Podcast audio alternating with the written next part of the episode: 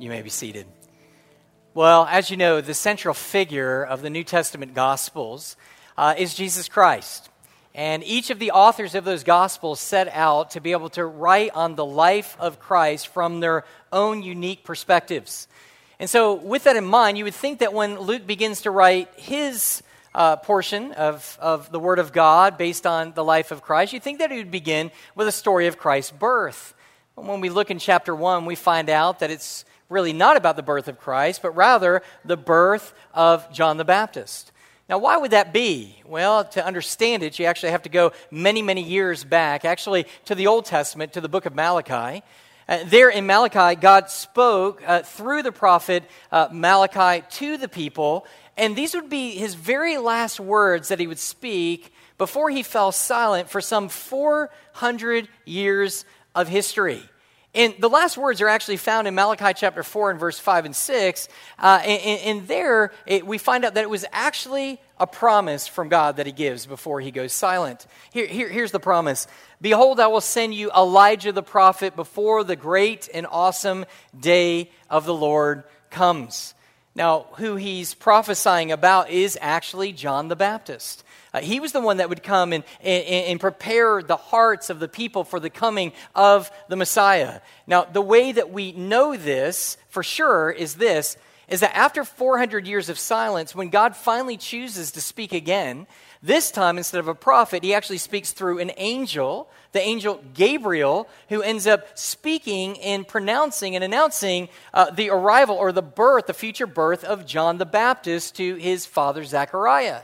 And when he comes and when he's announcing this impending birth, he quotes from that Malachi passage. He actually says this. I'm going to read several other verses as well, but in Luke 1:14 he says, "And you you will have joy and gladness, and many will rejoice at his birth, for he will be great before the Lord, and he must not drink wine or strong drink, and he will be filled with the Holy Spirit even from his mother's womb, and he will turn many of the children of Israel to the Lord their God, and they will go before him in the spirit and the power of Elijah." So when he prophesied, said Elijah was coming, another way to say it was one like Elijah was coming, a prophet that would come. And his job was twofold to prepare the hearts of the people for the coming Messiah and to announce, announce Christ coming into the world. Now, you might think to yourself, well, why in the world would Jesus Christ need any introduction at all? I mean, he is the creator of the world, by whom, for whom, through whom all things were created. Why does he need somebody to come before him and introduce him? Well, even in our own culture, we understand the significance that, that there are some people of higher significance or higher clout, whatever you might want, what words you want to use, that are often introduced. For example, at a wedding, when a husband and wife, when they get married, they send the rest of us suckers over to wait for them in some fellowship hall somewhere, right? And hours later, after they're taking all of these thousands of pictures for themselves and we are starving, they finally show up. And right when we think there's no hope, somebody grabs a microphone and says, May have your attention? I would like to be the first to introduce to you Mr. and Mrs. And everybody goes crazy, right? Not because of the couple, but because they get to eat. That's, that's probably why it is. Uh, uh, sometimes you, could, you remember this too with sports uh, figures. Uh, uh, usually, before they take the field or they take the court, uh, they get the attention of the audience and they call their attention, and all of a sudden they say, Let's hear it for, and they, Michael Jordan, ah, everybody loses their mind. Or you think about it maybe about a celebrity when a celebrity is about to receive some award that they've earned, I guess that's one way to say it, that they've earned, they're always introduced by who? They're always introduced by another celebrity. And you ever notice that the greater the award, uh, the more important or famous the person who is doing the presenting of that award. And that's certain, certainly fitting here. What's happening is Jesus Christ, the Savior of the world, is about to be introduced. So it only makes sense that he is introduced and that he would be introduced by one that Jesus Christ himself said is the greatest man ever born of woman. This is the perfect way to begin his narrative into the life and birth of Jesus Christ. Now, I want to remind you from last week, in case you forgot or if you weren't here, the whole point of Luke's writing is this he wants you and I to believe more. He wants us to be more certain that the truth that we find in the Bible is in fact true. that the things that you and I have learned, heard preached and taught and learned on ourselves, but through the study of the Word of God, we believe it, but we need to believe it more, especially in the day and time in which we are ultimately living. So that's what we want to do today. We're going to be looking at the circumstances surrounding John the Baptist's birth. The desire is, again, for us to, to believe more and to be more certain. And there's two ways in which we're going to do that. Two ways that we can be more certain in what we believe is this. Number one is by obeying through every obstacle. And number two, by taking God at His word. So, just two things today. Number one, our faith becomes more certain by obeying through every obstacle. Now, we pick up in verse 5. I'm going to tell you the story here. The Bible says, In the days of Herod, king of Judea, there was a priest named Zechariah of the division of Abijah. And he had a wife from the daughters of Aaron, and her name was Elizabeth. And they were both righteous before God, walking blamelessly in all the commandments and statutes of the Lord. But they had no child because Elizabeth was barren, and both were advanced in years. Now, in typical Luke fashion, he's going to give us some great detail that some of the other authors did not give us. And what he wants to do is he's trying to paint for us what the culture was like when John the Baptist was about to be born. And it is dark. Specifically, it's dark politically. He, he mentions here that he was born in the days of Herod the king of Judea, meaning that, eh, that this particular time in, in Israel's history, they are under the oppression of the Roman government. Not only that, but they're also being ruled by a puppet king by the name of Herod the Great, who is powerful and he is terribly ruthless. In fact, he has no problem at all of killing some of his family members or pronouncing death on a whole generation of young Jewish children, male Jewish children, simply because he heard the rumor that a Jewish king has now been born. He's probably most, uh, most well known for all of his architectural accomplishments there in Jerusalem, many buildings that he built, including the Jewish temple in Jerusalem. But please understand, he didn't do any of it for the good of anybody else. He always did it for his own selfish means. He wanted to do it to be able to gain fame for himself, and he wanted to be able to hold on to the power, and he was willing to do anything he could, including murdering people, to be able to do it. So it was a dark time politically, but it was also a dark time spiritually. As I said in the introduction, it had been 400 years since God had spoken. That's 400 years of silence. And so the people over that 400 years had begun to drift away from God. Uh, they were no longer following him. They no longer believed with the same conviction the promises that had been given by Abraham and to Abraham and Moses and David. Uh, literally, they were being secularized. All of their religion and their religious practices were becoming secularized. secularized. In other words, instead of the world becoming like them, they were becoming more like the world in the way that they believed, in the way they thought, in the way they spoke, in the way that they lived. This is what was happening during the time of John the Baptist's birth. Now, in the midst of it, what we find here is that at the same time, even the whole culture is losing their minds and religious culture is losing their minds, there is still, as always, a remnant of faithful followers of God. And this particular remnant includes the parents of John the Baptist. And so we're introduced to them as Zechariah and Elizabeth. And, and the Bible says uh, of them that both were righteous before God, walking blamelessly in all the commandments and statutes of the Lord. When it says that they were blameless, it doesn't mean that they were perfect. It just means every bit of their life was directed in obedience to the commands of God, and that's what they were seeking over anything else. So notice what they were able to do. Despite what was happening around them in their culture, despite what was happening amongst the religious cultures, all of these are traps for them to leave and fall away from the faith, they remained faithful overall. And not only were they challenged with these difficulties, but there was another problem that they had. We actually read about that in verse 6. They had a personal problem that they both were dealing with. The Bible says in verse 7 but they had no child because Elizabeth was barren and both were advanced in years. So please understand something. The reason why the majority of the people will suggest that they do not believe in God or believe in the gospel or believe that the Bible is true is not because they read some critical assessment of the Bible somewhere by some, uh, some professor at some secular university uh, who wanted to disprove the Bible. When I meet people and they don't believe, it has nothing to do with intellect, has everything to do with their emotion. Has everything to do with the fact that they have experienced hardships in their life. And they will say, if there is truly a loving God, he could not and would not allow these things to be able to happen to me. Therefore, because they have, I cannot believe in him. And so here we have this couple who has been struggling for years. They've been faithful despite the fact that, that they're under oppression. They have been faithful despite the fact that the religious community is literally losing its mind. And they have been faithful, even though for years, all their life, they've been praying to God just to give them a child. Now, if you've ever struggled, or maybe you're struggling now to be able to have children, you understand how unique and how deep that pain is. To want a child so desperately and not to be able to have one. And as desperate and as difficult it is for us, it is way more difficult for those in the first century for this couple. And here's why. The big reason is because children were viewed as a blessing and a gift and even reward of God. Amen?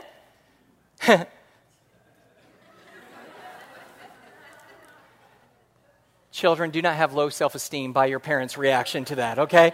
Uh, children are a gift of God. We read it, and so, wow, that was, uh, that, if I was your child, I would be hurt right now. So, Psalm 127, verse 3 says this Behold, children are a heritage from the Lord, the fruit of the womb is a reward. So, if the Bible teaches that children are a reward, then what people believe is, well, if we have children, then God's obviously very happy with me. This is a reward for my good behavior. But what does that mean for those who can't have children? What does it mean, like a woman like her who is barren, who can't have children? What does she begin to think? Certainly, I must have sinned against God. Certainly, there's something wrong. And it's not only herself that begins to demean herself and begin to hard on herself, be hard on herself, but every time she walks through the community, everybody is looking at her as suspicion, thinking, what must she have done to deserve this from God and not be able to have children? She's gone through this all her life. They prayed. They wanted God to be able to give them a children. And yet, no matter how hard they prayed, no matter how much they try to confess every sin up to date, just nothing seemed to come their way. And now they're older. She's not only bearing, now they're older. We'll talk about that in just a minute. But here's what I want to point out. Despite all of this, despite all the political nonsense that's going on in the world, despite all of the religious community becoming far more like the world than, than influencing the world, and even in their own personal pain, despite all of that, they were faithful to obey God in everything that He said. You know, one of the things that this reminds me of is it reminds me that certainly we ought not to be too hasty into determining why we or somebody else is suffering. I think people jump to conclusions far too often, both for ourselves and for other people. The Bible teaches that there are a lot of different reasons why people suffer. One of the reasons that people suffer is because of their own sin or because of their own foolish actions.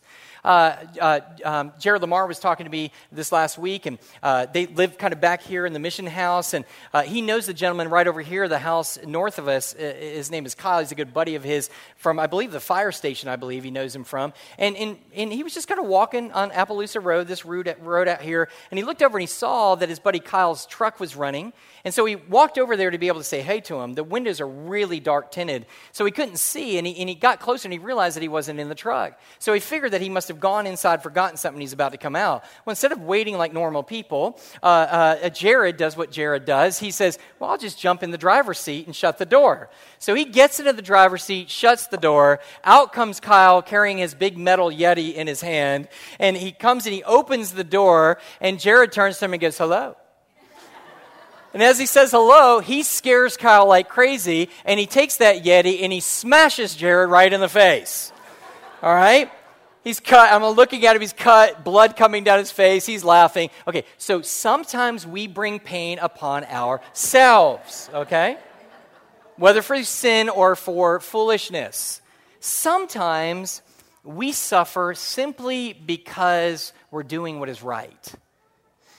Please understand that we no longer live in a world that really seeks to reward righteousness, but rather would penalize righteousness. We live in a world today, I hate to break it to you if you don't know it, that calls good evil and evil good. In fact, you are far more apt to suffer for doing the right thing and actually being rewarded for doing the right thing, saying the wrong, th- wrong thing, and thinking the wrong thing uh, today than you are really being rewarded for doing something that is truly biblical and righteous and pleasing to God. And sometimes, as we seek God, we're going to suffer for righteousness' sake. But there's a third reason why we often suffer. One of the, one of the reasons, and the reason that we see here, is for the glory of God. That's the category that these two, uh, this husband and wife, is falling into. They are suffering in order for God to ultimately be glorified. And the way they're doing it is they're not being influenced by anything else or anyone else. They're not getting caught up in listening to media. They're not getting caught up by all of these, these, these religious entities, all of these uh, different denominations who seem to be going south in secularity rather than holding truth to the Bible. And, and they're not even being disobedient in the midst of their own personal suffering. They just sit there and says, above all, I will obey you. And in the midst of that, God is ultimately glorified. It's a beautiful picture. Philip Ryken says this. He says, The question to ask about suffering is not, What have I done to deserve this? But how can I glorify God through this? Elizabeth is a perfect example. She did not wait for a child before her life could begin. She was busy serving the Lord, walking blamelessly in his commandments. For her, what, uh, what some people consider a tragedy became an opportunity. No matter what suffering we must endure, and everyone suffers, there is still a way for us to live for the glory of God. We live in a dark political time people are losing their ever loving minds. You get that, right? You do understand that everywhere. And you say, who? Everyone is losing their ever loving minds. We live in a dark place spiritually. People that I even begin to follow and begin to learn from and have been blessed from their own ministries, they sound far more like the world today than they do the truth of the Word of God. And there are people in here at the same time, Paul and all that, are going through very deep, difficult personal pain. All of that is happening. And so you and I can either live in fear and shut down, or we can or we have the opportunity for to glorify God and obey. Those are the two options that we have. And, and I know that there are Christians here that, that too often they just shut down their obedience too quickly uh, things begin to happen. Uh, things begin to happen in politics, and all of a sudden they begin become shell shocked. And, and, and as the nation loses its way, guess what they do? They sit back, and instead of professing that Jesus Christ is the way, they're just quiet. Sometimes when they see other things, and this is where I struggle with, again, where I see different religious denominations becoming more secular, that's what hurts my heart. Because look, a lost world is going to live like a lost world. But when you see professing believers living in the same way, that's when your heart really begins to bleed. And you look at that, and at the same exact time, it could cause us just to go, well, what's the point? Let's just give up. Or in the midst of pain, what you could do is you go, Look, I, am suffering from pain. I don't have time to really grow in Christ, work for Christ, do the will of God. I've got too many big issues boiling over for myself. And all of us can ultimately respond that way. Let me say this if you're waiting to obey when the country finds its way, or when the religious culture gets a clue, or when you no longer have or are facing troubles, then you will never obey and never bring glory to God through your obedience because our country will never get it. None of these things are ultimately going to have. To truly believe is to obey. We believe no matter what obstacle comes against us, political, cultural, or personal. Amen? Let me give you a little pastoral advice. Can I do that? I'm going to give it to you anyway. little pastoral advice. What I would suggest to you is this men, women, turn the news off. Just turn the news off. Turn the news off. Now, here's what some of you got to feel. You're already you're already politically religious people, and I hate that. Take all that junk out of here. We're not interested in that because everybody has a narrative. Everybody, right? Uh, it doesn't matter what newscast it is. You know, even Fox, yes, even Fox News. Sean Hannity, yes, even Sean Hannity. Whatever it is that you listen to, everybody has a narrative and they are trying to influence you so that you will act a certain way and do a certain thing. The only narrative that you and I are bound to is the narrative of the gospel of Jesus Christ. That's the narrative. It doesn't matter. Now, there's truth in all of this. We talked about this last week. There are great injustices that are done. We need to be people who speak up for that. Any brother and sister in Christ, anybody who is created in the image of God, you and I should be the first to be able to stand for truth.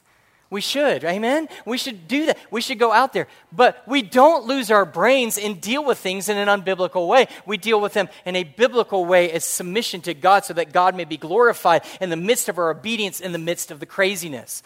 Stop watching the news. You, and I love you, but you are an absolute emotional wreck because you watch too much. You listen too much. I'm happy. I don't watch any of it. I don't have cable. I have joy. You know what else? Let me just give you one more thing. Get off social media. All you do, listen, all you do is get angry. I can't believe they said that.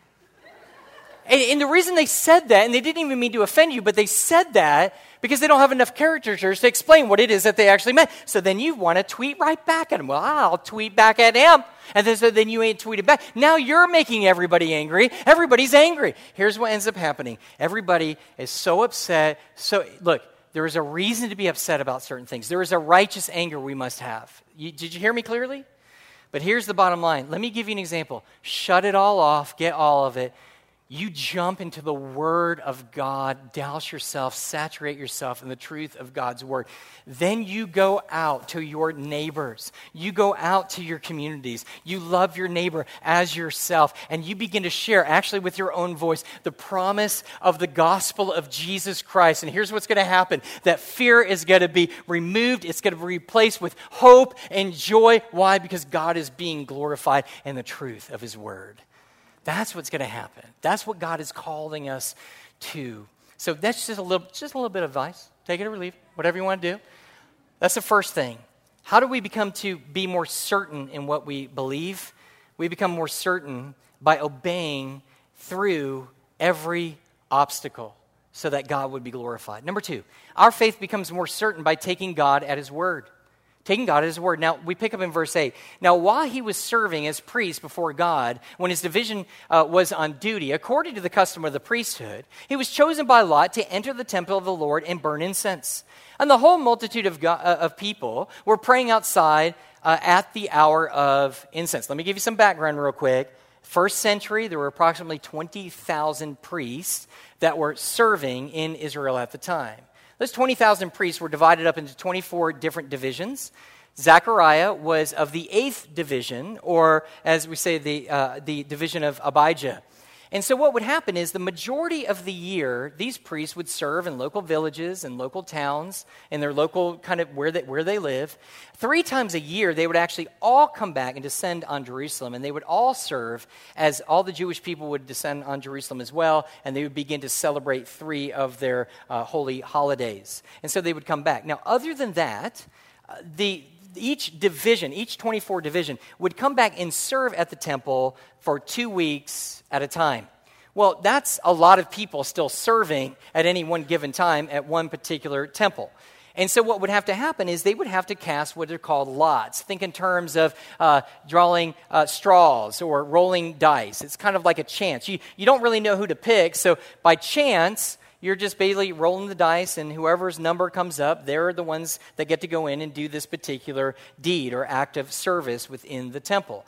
But here, what we find is it's not by accident, but by the providence of God that the law actually falls on Zechariah.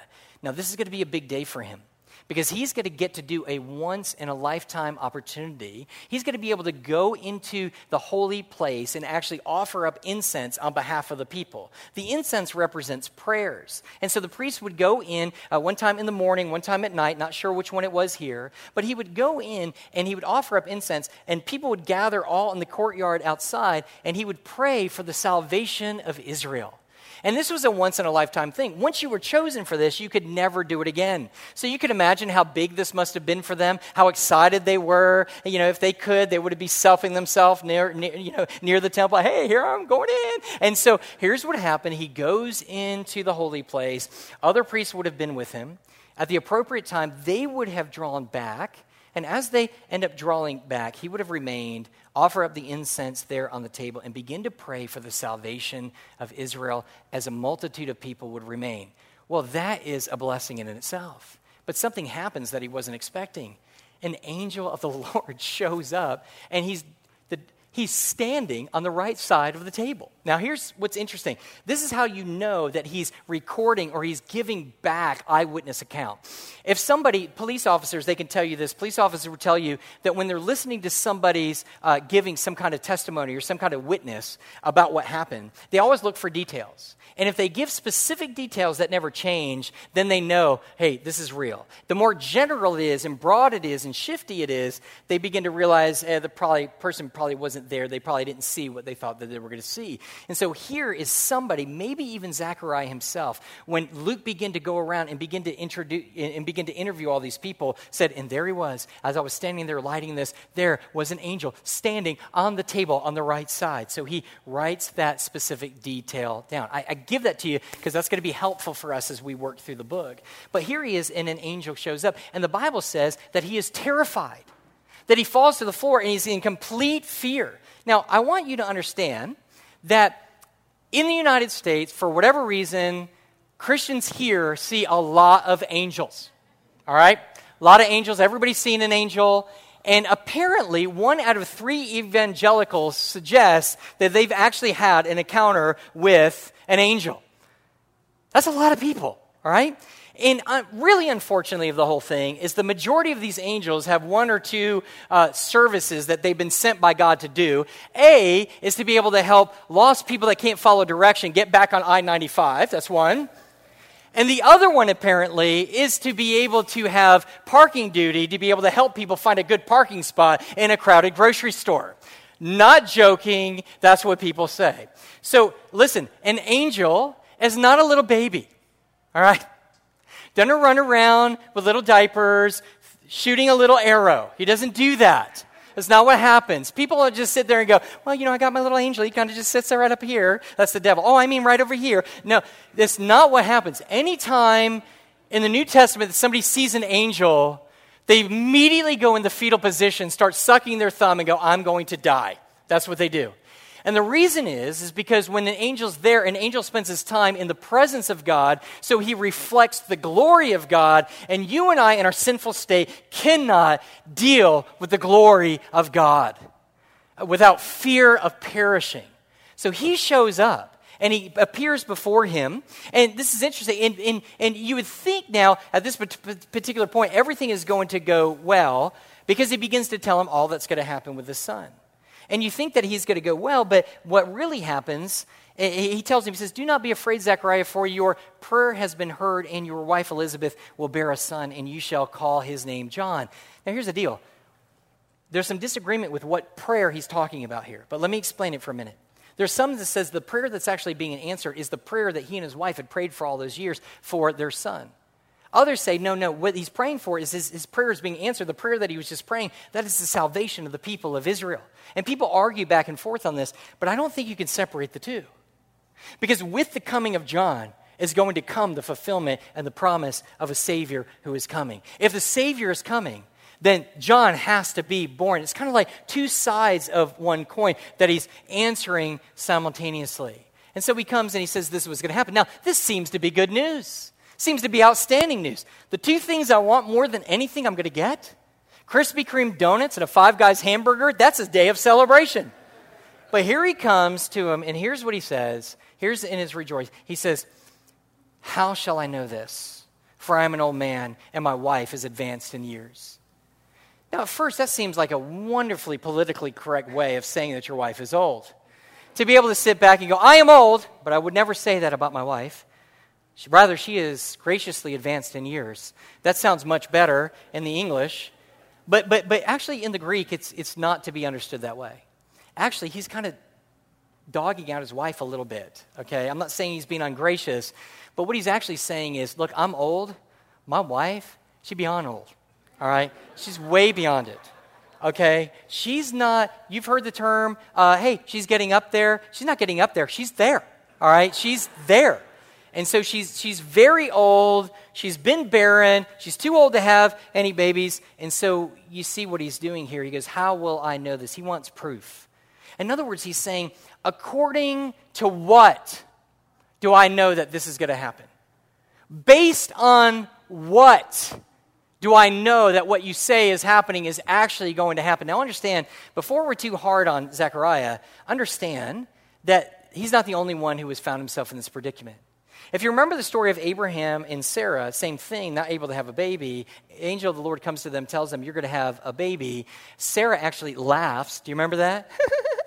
he goes, husband goes, Hey, you were laughing. No, I wasn't laughing. He goes, Okay, you weren't laughing, but you were laughing. That's literally what he says.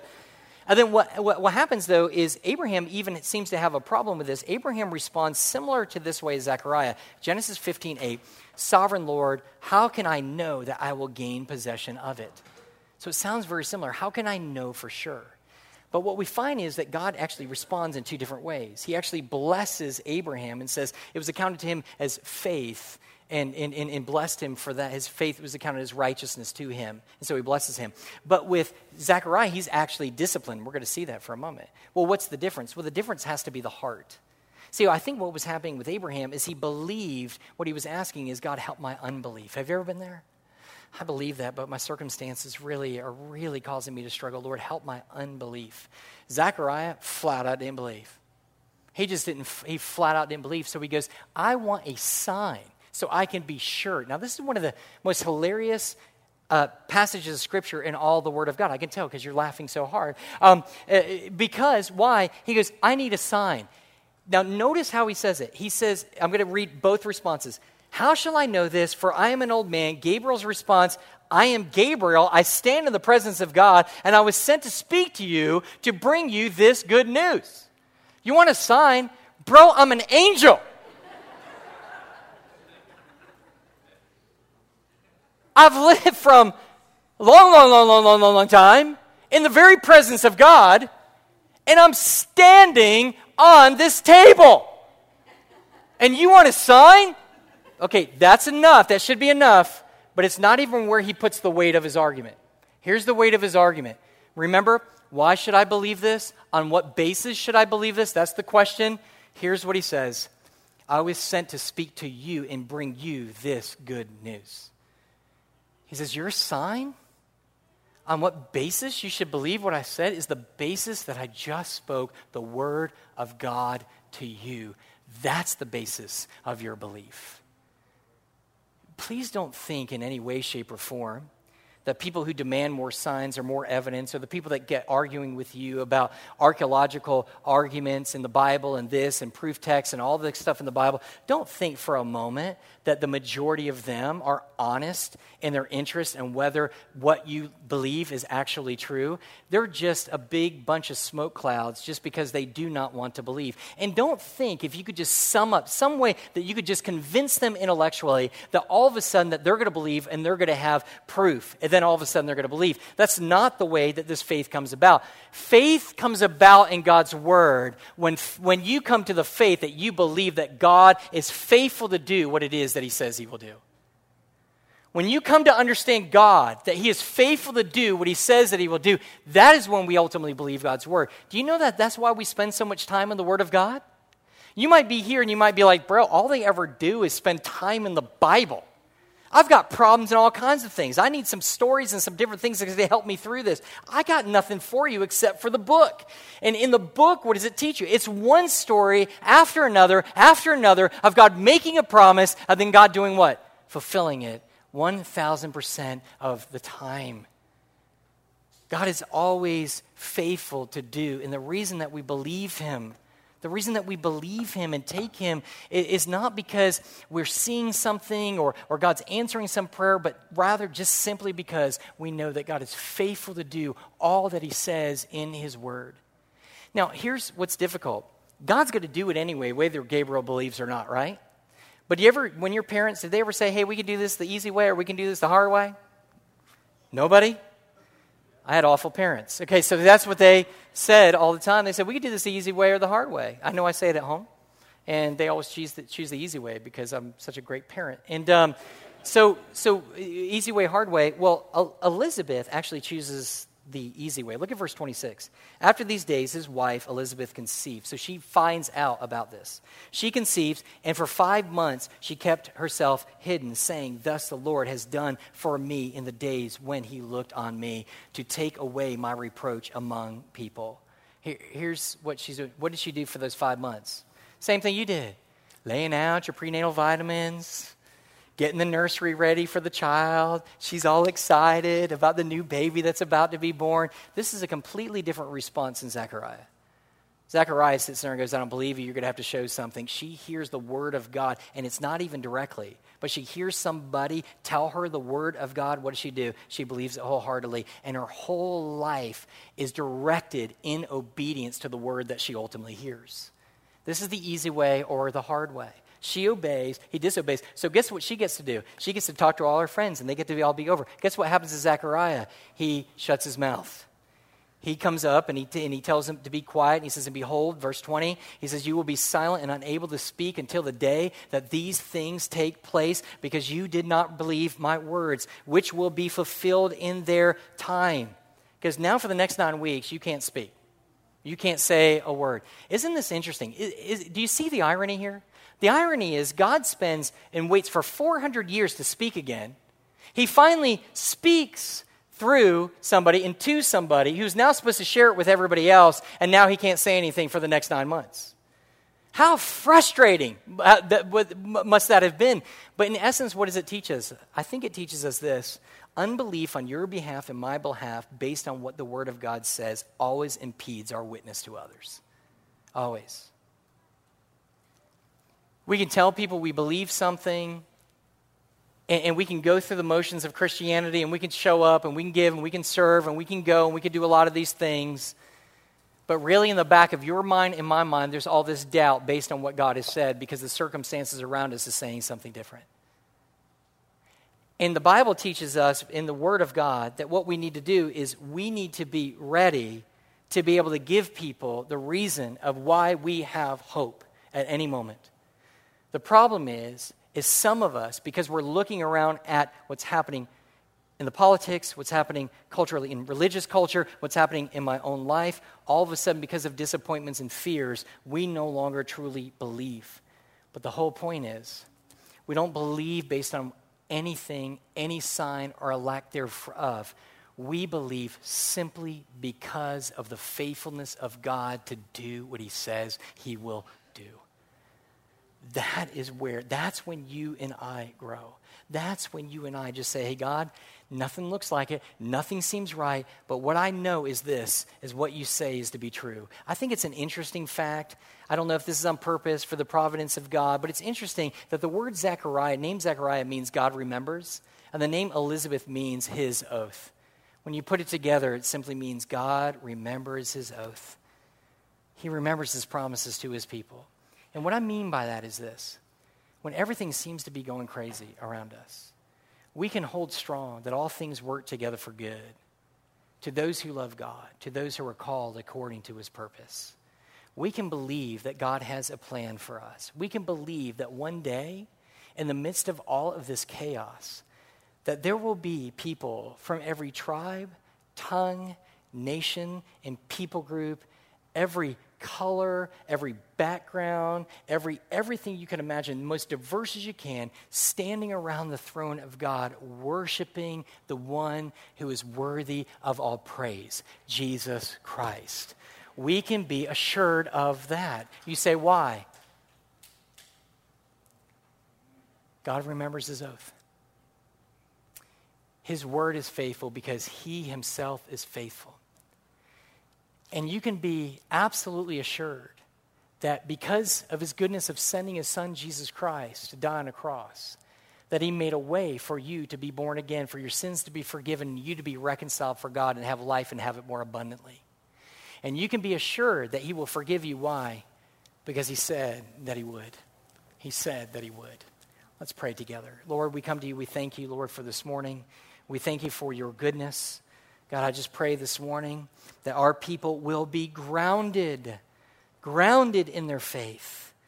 That God, that every issue that comes our way in culture or anything else will not cause us to lean or to turn we will not be impacted in a negative way, but rather, Lord, we will be faithful in the work of the gospel of Jesus Christ and loving all those who are around us and making a difference in the world in which we live. As, eh, because in the midst of the darkness is when the light brights, uh, shines the brightest. And God, I just pray that we will come together as believers in Christ. And this morning we will say, as for me and my house, we're going to serve the Lord. And what we're going to do is we're going to hold to the Word of God unapologetically. We will be gracious, we will be loving, but we will not be ashamed for the preaching and the teaching of the Word of God. Why? Because only you are faithful, and we will trust. Lord, we believe. Help us to believe all the more. In Jesus' name, amen. Let's stand.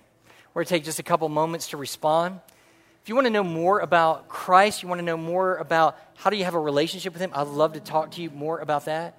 Maybe some of you are just, you just need prayer, love to pray for you, or maybe you want to come to the altar. Whatever it is, uh, you just do that this morning. All right, we'll just take a couple minutes.